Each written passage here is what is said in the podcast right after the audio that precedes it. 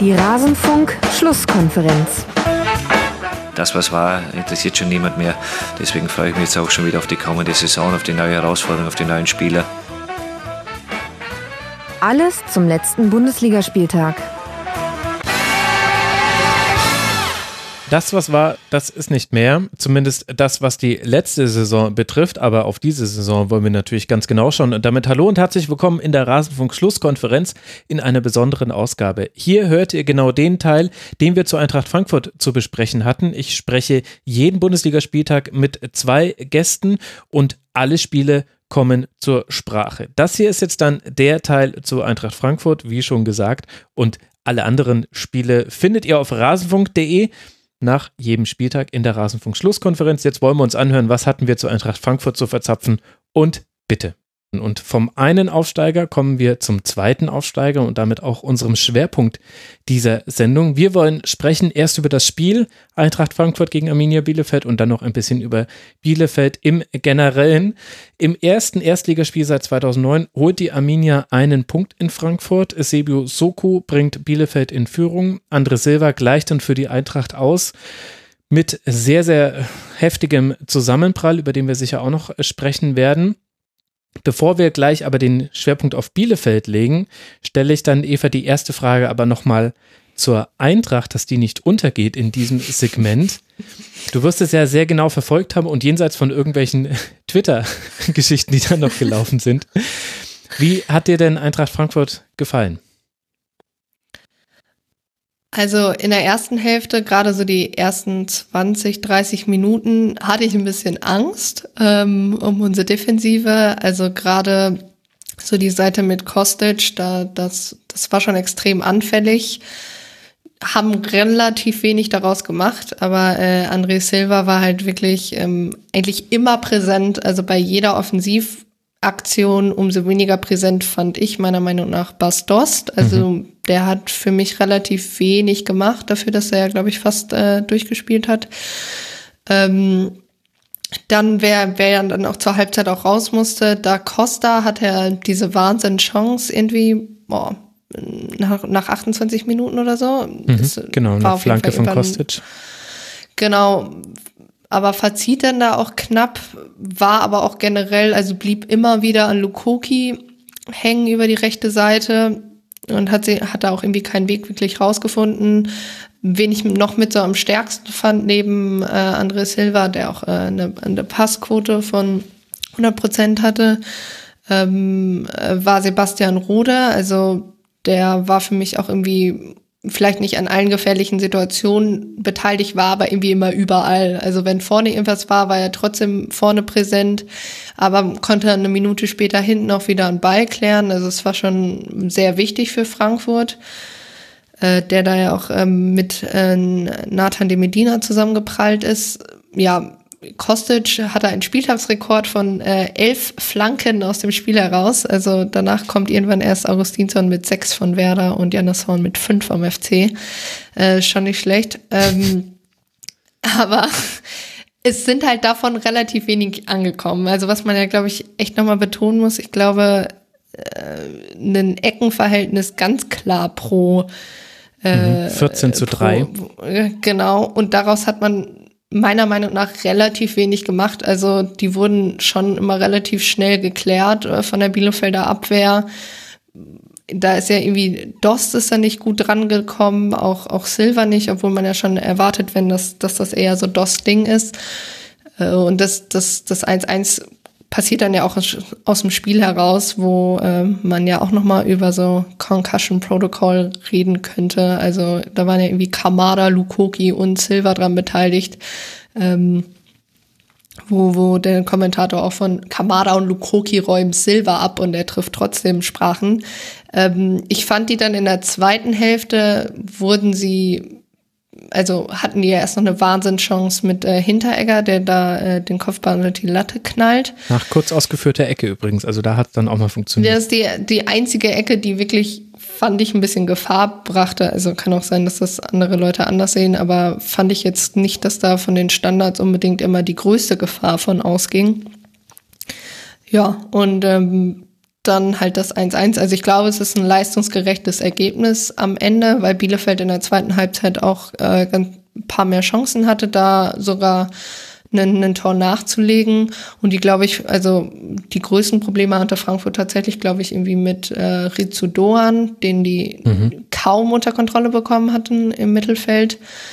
Ähm, und ich glaube, daher hatte Hütter dann ja zur Halbzeit auch äh, Da Costa rausgenommen und ähm, Chor, die beide so ein bisschen, ja, ich weiß nicht, irgendwie immer so bei jedem Foulspiel, was dann vielleicht auch gegen sie gepfiffen wurde, immer so, ein, so einen, immer mehr Prozente auch irgendwie aus von ihrer Spielfreude rausnahmen. Und ich denke mal, ähm, das war auch so ein Grund, warum, ähm, warum Hütter den dann rausgenommen hat. Für Barcock war es natürlich ein bisschen ungünstig, dass er dann in der 55. direkt die gelbe sieht.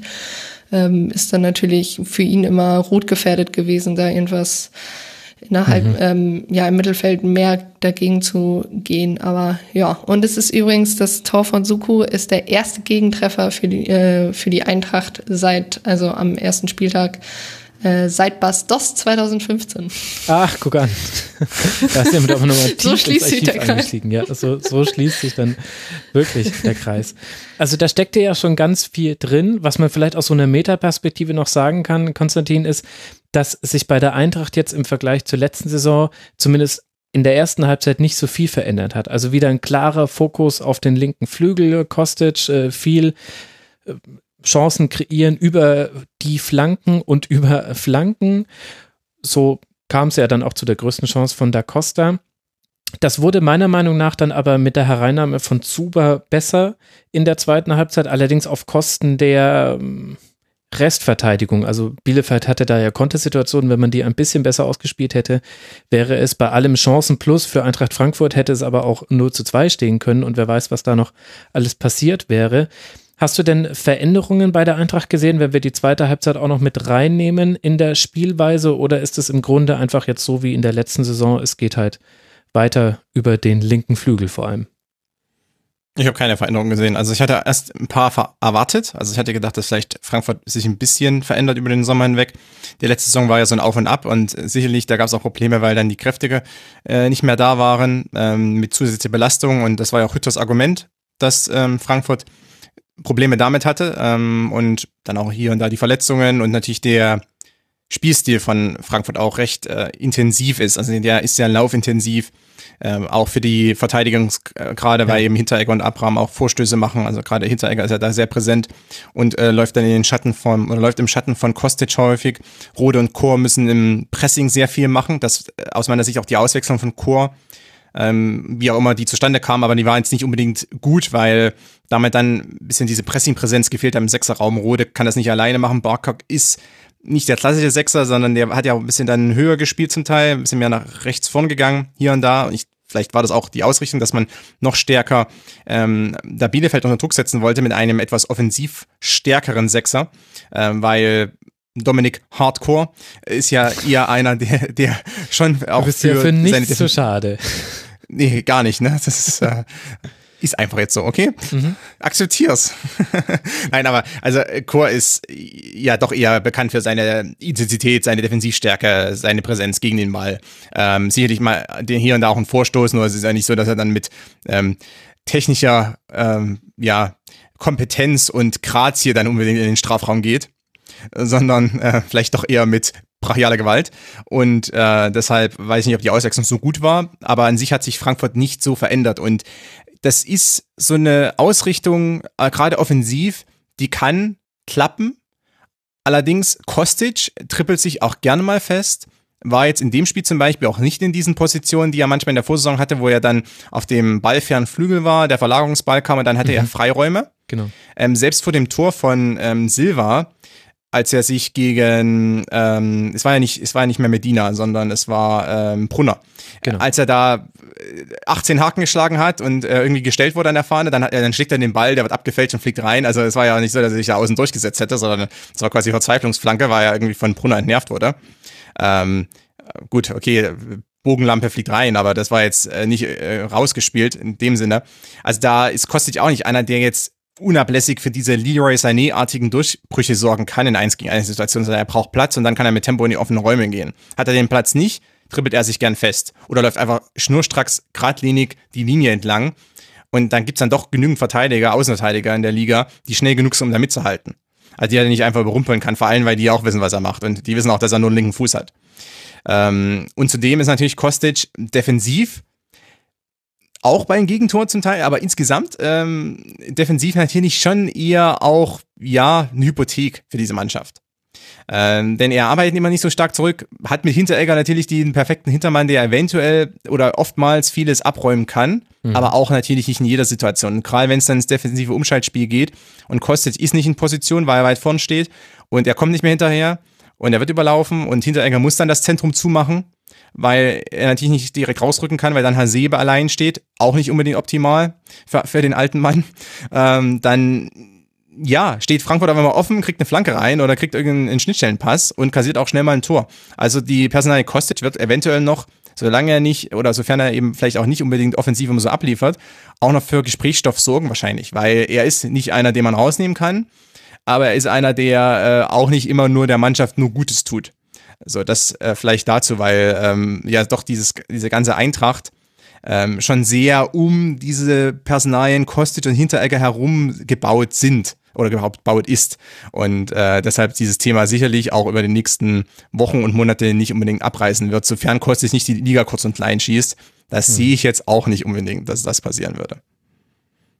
Ja, vor allem, weil ja die Eintracht weiter seltene Ballzirkulation etabliert. Also der Spielaufbau von der Eintracht ist immer noch dieses Zickzack über den Flügel hinweg und damit kommt man dann aber auch meistens ganz gut in Angr ins Angriffsdrittel. Es funktioniert. Aber halt gegen einen Gegner, wo es dann eben vielleicht auch mal darum geht, dass du mit einer Verlagerung äh, ein 1 gegen 1 schaffst, was jetzt gegen Bielefeld eben nicht sein musste, weil Kostic sich dann doch hin und wieder noch durchgesetzt hat. Und ich fand, mit Zuba und Abraham gab es dann in der zweiten Halbzeit dann ein Pendant zur linken Seite, die auch mal, wo auch mal Gefahr draus kam. Also gerade Abraham hat ja im Grunde das 2 zu 1, äh, also das hätte fallen können. Es war dann abseits, weil Daichi Kamada da hingegangen ist und danach hatte Bielefeld auch zweimal noch irgendwie auf der Linie gerettet, also hätte, hätte und so weiter. Aber da gab es auch mal Aktionen, wo quasi über den rechten Flügel dann ein bisschen, ein bisschen was passiert ist. Und äh, also da, da war die Unwucht nicht mehr ganz so groß im, im Spiel von Eintracht Frankfurt. Aber du siehst eben, du siehst eben viele dieser Pässe auf den, auf den Flügeln, die gehen hin und her und dann wird der Ball verloren oder es wird, es wird geflankt und damit wird der Ball verloren oder man holt eine Ecke raus. Du siehst aber ganz wenig Zirkulation. Und das musst du nicht gegen jeden Gegner haben. Das hat jetzt auch gegen Bielefeld, man hätte das Spiel auch gewinnen können, das hat gereicht.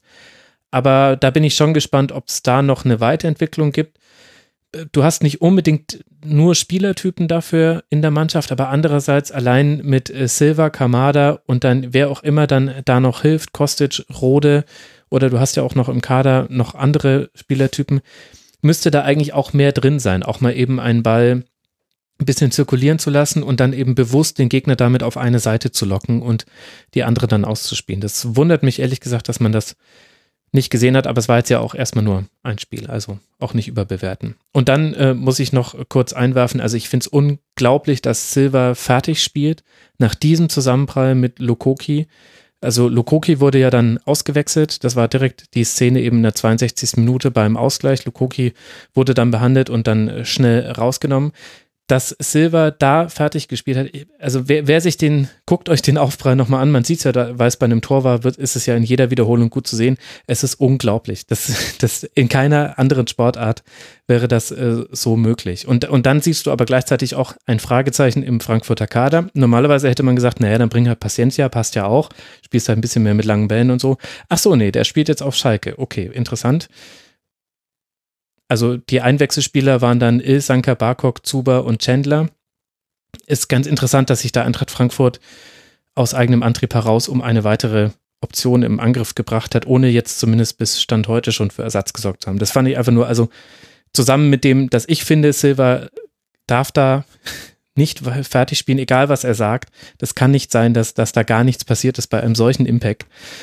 Ähm, dann finde ich es interessant, dass es auch gar keine Option gegeben hätte für Silva. Da hat sich Eintracht Frankfurt interessant verhalten auf dem Transfermarkt, um es mal so zu formulieren. So, und dann sind wir aber bei Bielefeld, Eva. Ich äh, vermute, du hast äh, mehrere DIN A4-Seiten an Notizen. Was würdest du denn jetzt erstmal, wenn wir vom Spiel ausgehen, aus Bielefelder Sicht, aus der Partie mitnehmen. Chancenplus bei Eintracht Frankfurt, aber halt auch diese Umschaltsituation, wo ich aber auch manchmal das Gefühl hatte, Mensch, Bielefeld, also wenn man, also na, das ist ein bisschen jetzt überdramatisch formuliert, erster Spieltag und so weiter, aber das hätte man auch echt ein bisschen besser ausspielen müssen, fast schon, weil da war Eintracht Frankfurt auch attackierbar in diesen Umschaltsituationen. Ja, auf jeden Fall. Also was ich hier auch äh, stehen habe, ist, dass mir vor allem Suku vorne in manchen Situationen ein bisschen zu hastig war. Also der hat ja zwar das Tor geschossen, aber das war oftmals so, dass Klos dann eben die langen Bälle von, von Ortega auf Klos ähm, oder auch Cordova und dann kommt der Ball zu Suku und er dreht sich irgendwie zum zweiten Mal um seine eigene Achse. Und das kannst du vielleicht in der zweiten Liga bringen, ohne jetzt der Qualität der zweiten Liga zu nahe treten zu wollen. Ähm, und dann hast du da vielleicht auch drei Gegenspieler wenig, weniger. In der Bundesliga passiert dir das eben nicht. Und ähm, da geht's mir mit der Meinung ganz ähnlich wie dir. Also die Chance muss man auch nutzen.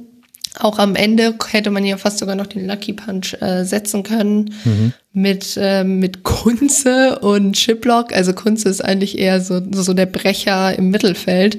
Das hat mich dann doch ein bisschen überrascht, auch irgendwie von, von Frankfurter, äh, der Frankfurter Abwehr so ein bisschen. Ähm, und ja, also Klos wirkte ja ein bisschen blass vorne. Der hat trotzdem äh, 27 Sprints gehabt, weil der irgendwie doch immer wieder die, die Seillinie hoch und runter gelaufen ist. Der, der Motor Marcel Hartl äh, mit 13,4 Kilometern äh, in diesem Spiel ist schon, schon echt viel, obwohl er jetzt jemanden wie Doan neben sich stehen hat, der ihm eigentlich ähm, auch von der, von der Laufleistung einfach ein bisschen was abnimmt. Aber ja, also man hat die Chancen, die man bekommen hat, nicht gerade gut genutzt, aber es war auf der Frankfurter Seite ja natürlich auch nicht anders. Äh, da erinnere ich auch nochmal an, an den Fehler zwischen Ortega und Pritel, den, den Ortega da im Spielaufbau etwas desorientiert, ein paar, also nicht nur da, sondern noch ein paar Male danach ein bisschen äh, irgendwie ohne Ziel wirklich nach vorne schlägt und Pritel wird da direkt von Kamada angegangen. Ähm, ja, also generell bin ich mit der mit der Leistung zufrieden. Ich finde, ähm, es hätte auch, also es hätte in beide Richtungen gehen können am Ende. Und ähm, dass die Defensive da so gut gestanden hat, obwohl man da eigentlich nur komplett bis auf Pieper neue Viererkette hinten hatte mit äh, Lukoki, De Medina und Van der Horn, der mhm. für Essen eben noch nicht in der Startelf stand, weil er noch nicht bei 100 Prozent war, weil er ähm, ja von Swansea City kam, aber bei Swansea halt keinen Vertrag mehr hatte, daher individuell trainiert hat. Ähm, der aber auch direkt, also Van der Horn hatte direkt irgendwie acht gewonnene Kopfballduelle, was jetzt nicht so schlecht ist.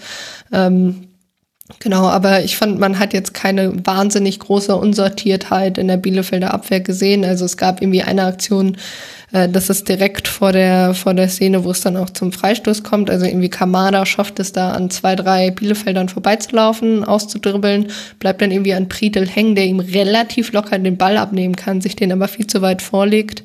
Und dann muss da die Medina irgendwie retten und es kommt ja zu diesem Zusammenprall, also zu diesem Foul, was meiner Meinung nach kein rotwürdiges Foul war. Also klar, er, er stellt das Bein raus, aber also dann haben wir, glaube ich, pro Spieltag ungefähr fünf rote Karten in so einem Spiel. Äh, übrigens auch dazu Medina, der wird jetzt die nächsten Wochen ausfallen. Der hat nämlich eine Zerrung im Knie, wenn ich das jetzt richtig gesehen habe. Äh, Außenband im Knie gezerrt und fällt erstmal aus. Hm. Das ist auch ein bisschen ärgerlich. Aber ähm, ja, also ich fand das generell jetzt auch kein überhartes Spiel generell. Also ich meine auch, auch die Frankfurter haben, glaube ich, ganz gut zugelangt. Gerade Dost fand ich in, in Zweikämpfen doch immer sehr präsent, ebenso ähm, wie Chor oder eben halt auch irgendwie Abraham. Ja, und ähm, man konnte hinterher auch, glaube ich, nicht mehr ganz so wechseln, wie man wollte, weil es insgesamt eben drei Verletzungen aufgrund von, äh, drei Auswechslungen aufgrund von Verletzungen gab. Also Demelina direkt in der 13. Dann Lukoki, was du angesprochen hattest. Ähm, da wollte man dann wohl auf Bielefelder Seite doch nicht so viel riskieren, obwohl Lawson da auch nicht wirklich eine 1 zu 1 Ersatz mhm. ist und eben Cordova hatte auch eine Prellung. Klos lief irgendwie noch mit einer Fleischwunde über den Platz.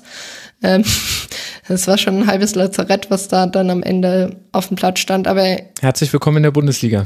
Ja, wir sind das zweite Werder Bremen, hoffentlich nicht. Ey. Ähm, nee, aber das ich fand generell kein überhartes Spiel, so wie das zum Teil dargestellt wurde. Es war halt viele Zweikämpfe, aber jetzt keine unfassbar, also auf beiden Seiten nicht wirklich ähm, unfair geführten Zweikämpfe. Ich fand es gerade in der zweiten Halbzeit echt ein ganz gutes Fußballspiel. Mhm. Also ja. Natürlich bin, bin ich da ein bisschen voreingenommen, aber ich fand jetzt nicht, dass man da, da vom Fernseher saß und dachte so, Gott, kann ich auch umschalten oder so. Also einfach auch weil beide, also ich, beide Passquoten fand ich jetzt nicht wahnsinnig hoch, also die Fehlerpass, also die Fehlpassquote bei Bielefeld noch ein bisschen höher mit 29 Prozent.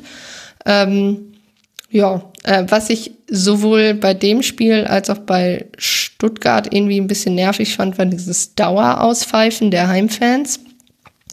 Ich weiß nicht, also das ist mir vorher noch nie so aufgefallen. Ich glaube, es hat schon ein bisschen was damit zu tun, dass der organisierte Support ja bis auf Leipzig in allen Stadien fehlt soweit.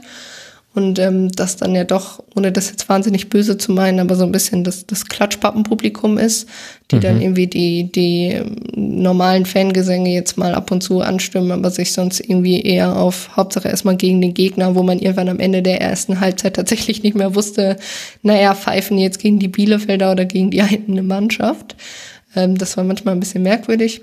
Mhm, das fand ich ganz ähm, interessant, ganz kurz. Dass, äh, da, da müsst ihr mal drauf achten, liebe Hörerinnen und Hörer. Das hat man nämlich auch in Bremen und in Stuttgart gemerkt.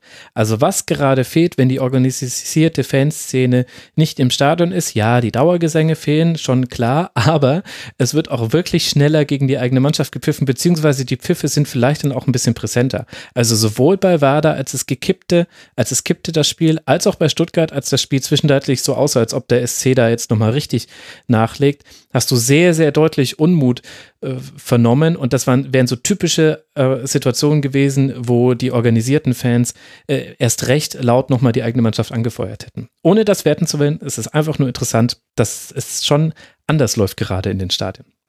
Jetzt darfst du wieder, Entschuldigung.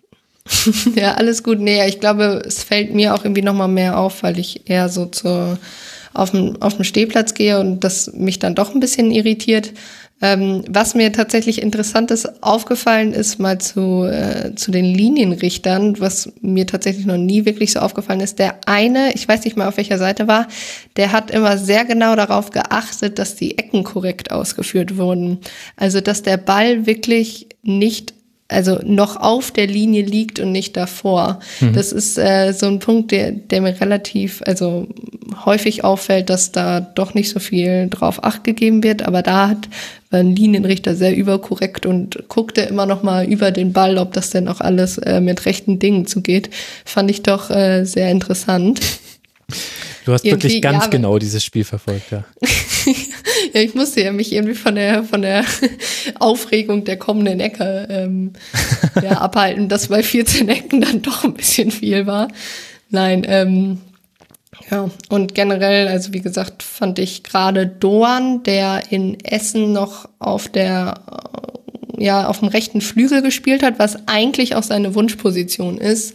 Und Neuhaus hat dann aber, glaube ich, nach seiner doch etwas enttäuschenden ähm, ja, Performance da gesagt, so, ich habe dich eigentlich für die Achterposition geholt. Und da finde ich, hat man auf jeden Fall gesehen im Frankfurt-Spiel, dass das schon mehr seine Position ist, auch neben Pritel und Hartel. Also ich finde, die drei ergänzen sich da eigentlich auch echt ganz gut. Ähm, haben da irgendwie ähm, immer wieder das Mittelfeld ganz gut abdecken können. Und ähm, wie gesagt, Frankfurt stand da auch ein paar Mal vor Problemen. Was mich ja immer noch ein bisschen überrascht, ist, dass, äh, also was man von Bielefeld ja immer gehört hat, ist ja ja immer lange Bälle auf Klos ähm, und sowas. Aber ähm, und das wurde dann echt mehrere Male schlecht verteidigt. Also wenn daraus dann kein Tor wurde, lag das dann nicht daran, dass der Ball nicht bei Klos ankam, sondern eher, dass es danach schlecht von den Bielefeldern zu Ende gespielt wurde. Ja, ich. das stimmt. Da waren die Abstände manchmal ein bisschen komisch. Äh, Konstantin, du hast ja vorhin schon deine VfB Stuttgart-These vertreten, die Überraschungsmannschaft der Liga. Sage ich jetzt einfach mal so, auch wenn du es selbst so nicht formuliert hast, aber herzlich willkommen im Rasenfunk, da wird zugespitzt ohne Ende. bis Meine Güte, wird. ist ja wie in der Boulevardpresse hier. Das ist fürchterlich, ja, ja, jetzt sitzt er auf dem heißen Stuhl. Wie würdest du denn jetzt, wenn wir uns mal von dem Spiel lösen äh, und Arminien Bielefeld äh, komplett als Ganzes betrachten, wie würdest du denn die Chancen von Bielefeld einschätzen in dieser Saison? Was können wir erwarten? Hm, das Interessante war jetzt auch bei der Partie, wir, wir wussten ja im Vorfeld, wir werden natürlich darüber besonders sprechen. Äh, ich hatte jetzt in der letzten Saison die zweite Liga nicht ganz so intensiv verfolgen können, weil ich ein bisschen mehr internationalen Fußball verfolgen musste, konnte, durfte. Und äh, habe deshalb das Ganze mehr mit einem offenen Blick gesehen. Natürlich äh, kenne ich Bielefeld und ein paar Spieler äh, kenne ich auch ein bisschen genauer und deshalb äh, war ich jetzt nicht überrascht äh, irgendwie von Fabian Klos oder auch natürlich von Cordova auch.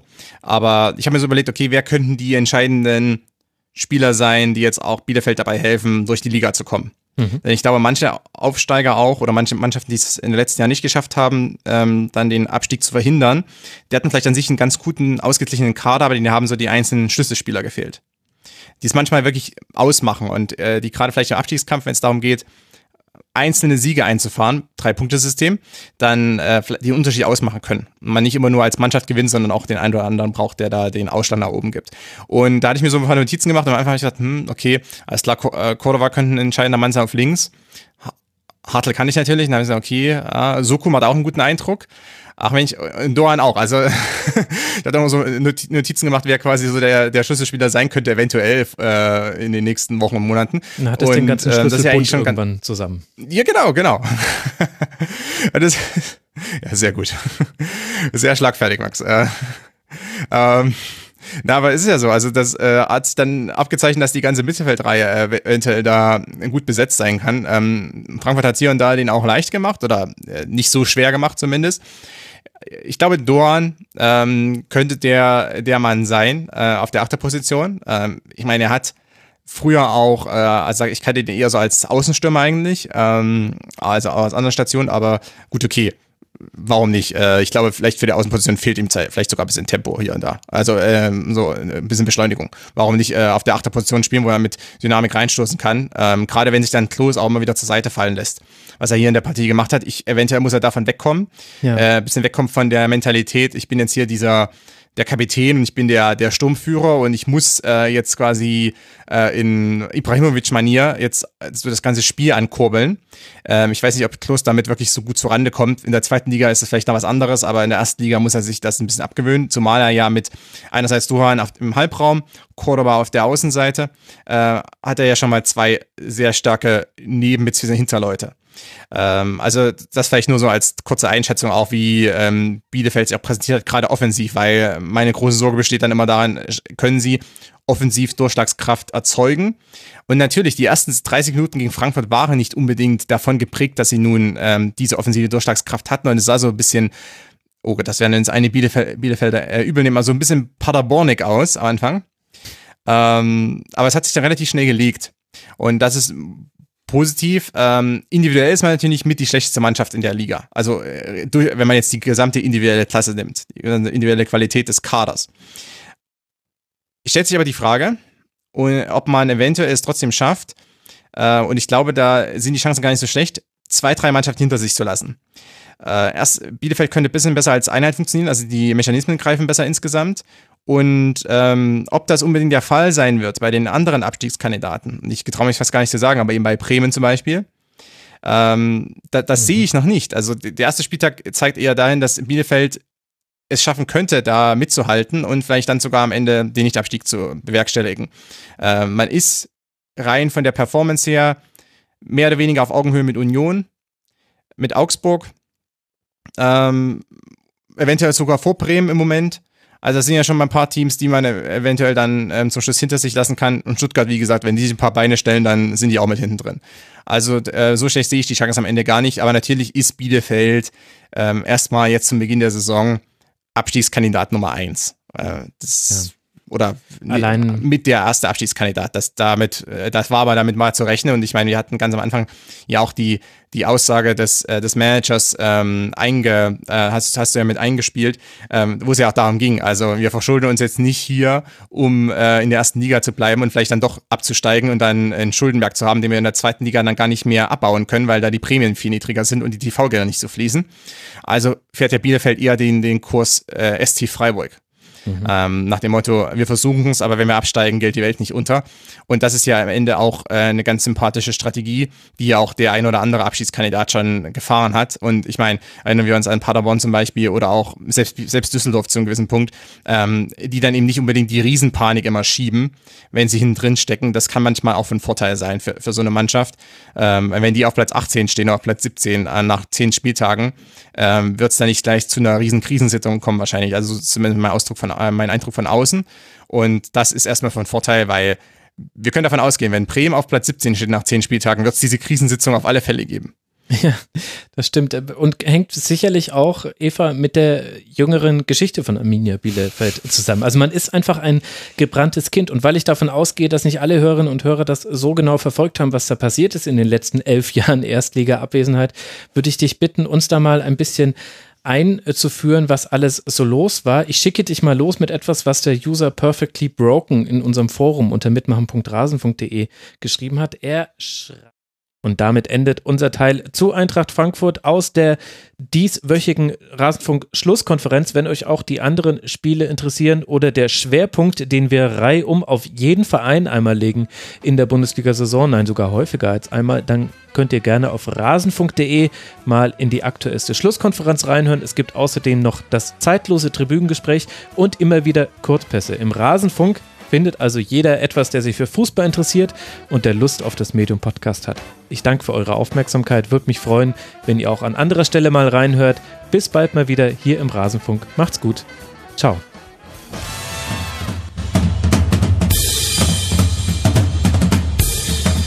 Das war die Rasenfunk-Schlusskonferenz. Wir gehen nun zurück in die angeschlossenen Funkhäuser.